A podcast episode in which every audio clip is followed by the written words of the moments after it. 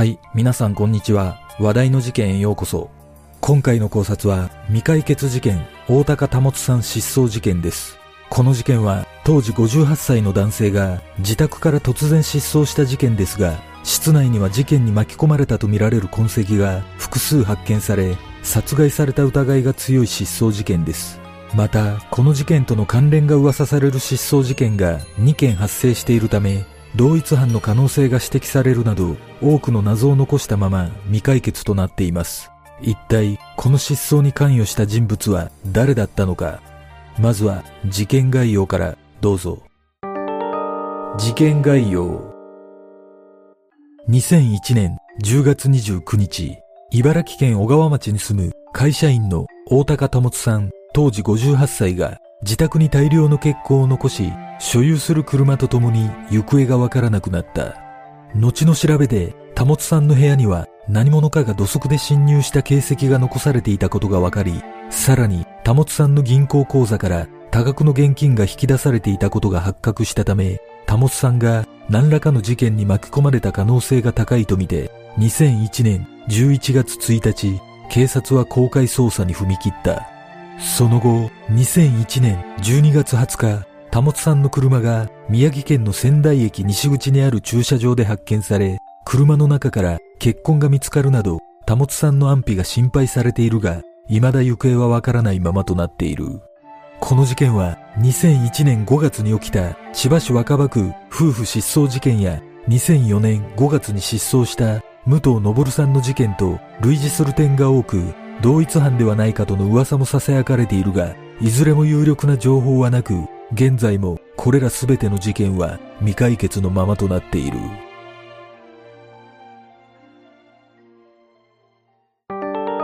事件の経緯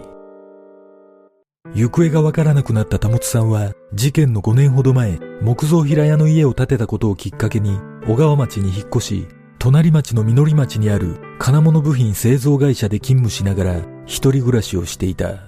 ちなみに保さんの自宅は周囲を畑で囲まれており一番近い家でも50メートル以上離れていたという2001年10月26日保さんは会社を退社した後自宅とは反対の場所にあるたまり村のパチンコ店に立ち寄り、午後9時半頃、店を出たことが分かっているが、これ以降の足取りは不明となっている。10月27日午前5時頃、保さんの自宅前を通りかかった牛乳配達員が、自宅前に止めてある保さんの車を目撃しており、それと同時に勝手口から照明の明かりが漏れているのを確認しているため、この時、保さんは自宅にいたとみられている。10月29日朝、保さんが会社を無断欠勤したため、心配した上司が家族に連絡を取り、上司と保さんの妹が自宅を訪れたところ、部屋の中に保さんの姿はなく、大量の血痕だけが残され、保さんの車もなくなっていた。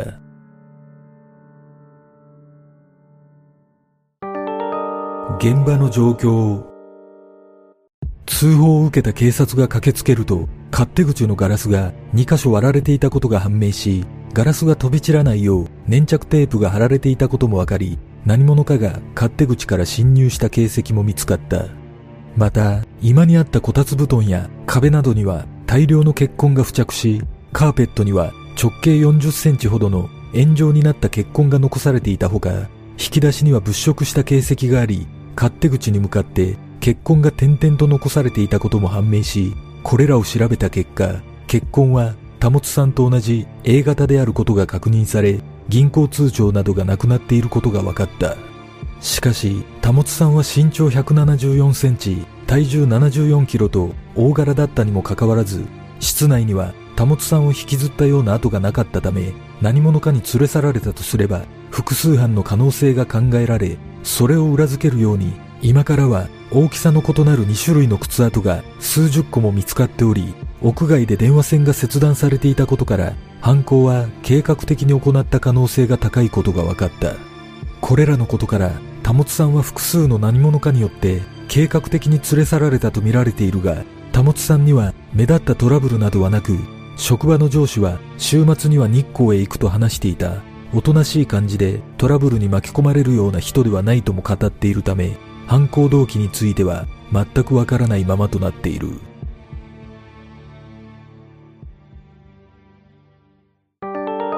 車の足取り実は保さんと共に行方がわからなくなった車の足取りが後の捜査で判明している。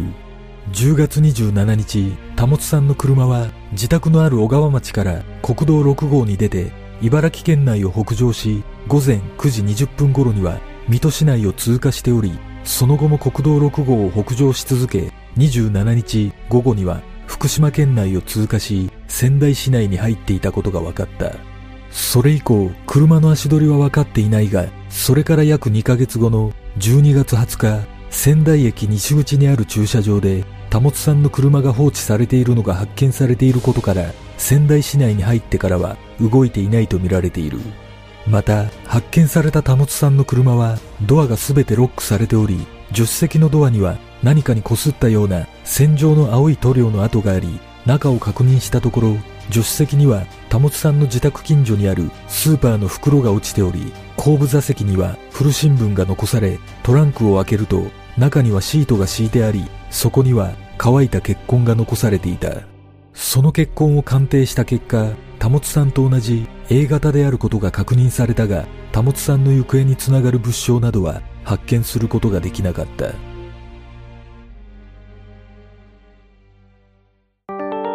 不審な人物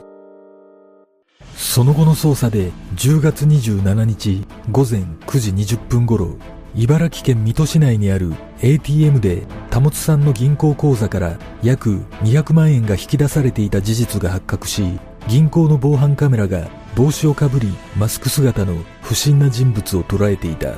その人物は暗証番号を一度も間違えることなく現金を引き出していたため保さんに暴力を加えるなど何らかの強引な方法で聞き出したとみられているが同じく盗まれていた定期預金の通帳には引き出された形跡はなかったことから対面で顔を見られるリスクを考え断念したとみられている。また事件の数日前明け方の時間帯に保さんの自宅から数十メートル離れた場所に不審な車が止まっているのを新聞配達員が目撃しており、犯人が下見に訪れていた可能性が疑われているが、事件との関連については分かっていない。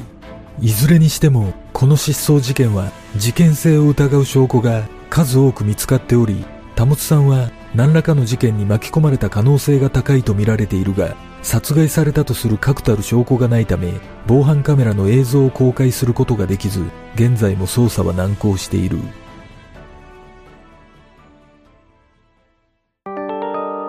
類似事件実はこの事件は同一犯ではないかと指摘されている二つの事件が存在する。まず一つ目の事件は2001年5月に起きた千葉市若葉区夫婦失踪事件だが失踪状況に類似する点が多くなおかつ発生時期が近いことが挙げられている。こちらの事件についての詳しい内容は過去動画にあるため割愛させていただくがもう一つ噂されている事件が2004年5月に発生した武藤昇さん失踪事件となっている。この事件は2004年5月1日午後9時頃、宮城県大和町に住む会社員の武藤昇さん当時49歳が夕食に出かけると父親に話し車で外出した後、そのまま行方不明となり、現在も未解決となっている。産業廃棄物処理場の水質管理を行う会社に勤めていた昇さんは、失踪当日、車で家を出た直後、勤務先の水質検査機器の警報装置が作動したとの通知が携帯に転送されてきたため、そのまま同じく対話町にある勤務先に向かった。実際、勤務先に立ち寄った形跡はあったものの、その後、消息を絶ってしまった。のぼるさんは両親と共に3人で暮らしていたため心配した両親が捜索願いを出しのぼるさんを捜索した結果6日後の5月7日宮城県大里町にある温泉施設の駐車場でドアが全てロックされているのぼるさんの車が発見されたその後の調べで車のトランクからのぼるさんの血痕が発見されたほか5月6日にのさんの預金口座から現金約50万円が引き出されていたことが発覚したが、誰が引き出したのかは現在も不明のままとなっており、のさんの携帯電話も繋がらない状態が続いている。これらの状況が、保さんの事件と酷似していることから、同一犯説が噂されているが、いずれの事件も犯人につながる物証などはなく、関連については不明のままとなっている。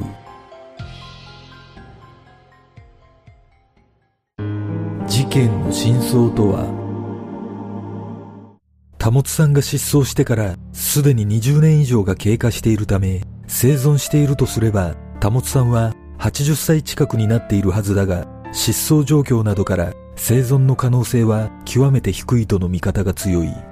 保さんの自宅からは大量の血痕が見つかり犯人と思われる複数の足跡が発見されていることからも保さんは殺害された後車のトランクに乗せられどこかに遺棄された可能性が高いと見られているが殺害されたと断定できる証拠は未だ発見されていない。また保さんの自宅があった小川町から仙台市まではおよそ300キロも離れておりなぜそんな長距離を移動したのかという謎も解明されておらず仮に遺体を乗せて移動したとすればあまりにもリスクのある距離ではないかと指摘する声がある。そして保さんの交友関係などからは怪しい人物が浮上しなかったため犯人との接点はどこにあったのかという謎は残るが車が放置されていた仙台市を犯人が根城にしていたとすれば昇さんの失踪との関連が強く疑われるとの見方もある。果たして保さんを連れ去った犯人は一体誰なのか類似事件と同一犯の可能性はあるのかこの事件の真相とは？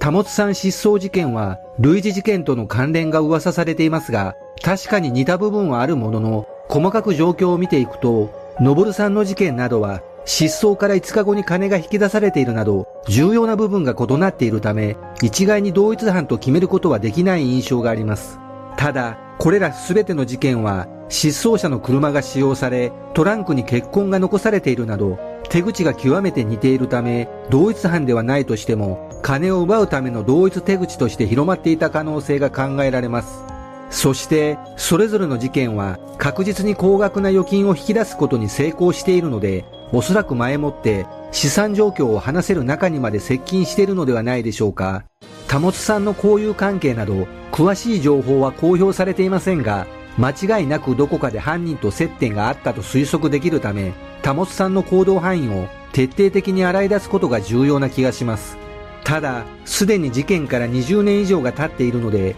解決は非常に難しいと感じます。この事件は、状況的に見ると、明らかに何者かによって連れ去られた可能性が高く、なおかつ、室内から見つかった血痕の量から推測すると、保さんの生存の可能性は極めて低いような気がします。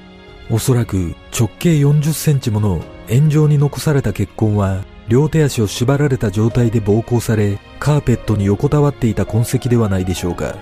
そして、残された足跡から複数犯は間違いないと思われますが、犯人像を絞る上で重要なことは、電話線が切断され、粘着テープを準備していることからも、犯行は計画的だったということです。実は、ある新聞記事によると、事件の約1週間前の10月20日、保さんは行きつけだったたまり村のパチンコ店で大勝ちし、約9万円を得ていたことが同僚の話から分かっています。これが事実だとすれば、保さんが頻繁に訪れていたパチンコ店が犯人との接点だった可能性が浮上するため、パチンコ店の防犯カメラの解析などがどの程度できていたのか非常に気になります。ただ、この事件で一つ腑に落ちないことは、失踪状況から保さんは命の危険性が高かったにもかかわらず、なぜ警察は ATM の防犯カメラ画像を公開しないのかということです。その理由として一つ考えられるのは殺害を示す証拠がないということですが、一方で千葉市若葉区の類似事件では防犯カメラ画像を公開しているため、やはり疑問に感じます。保さんの事件と類似事件との関連はわかりませんが、いずれの事件も遺体がなければ殺人事件として捜査されないという確信のもとで犯行を行っているとすれば計画性が伺えるとともにプロの犯行の線が強いような気がします。もしかしたら保さんは国道6号線上のどこかに遺棄され現在も発見されていないのかもしれません。皆さんはどんな考察をするでしょうか？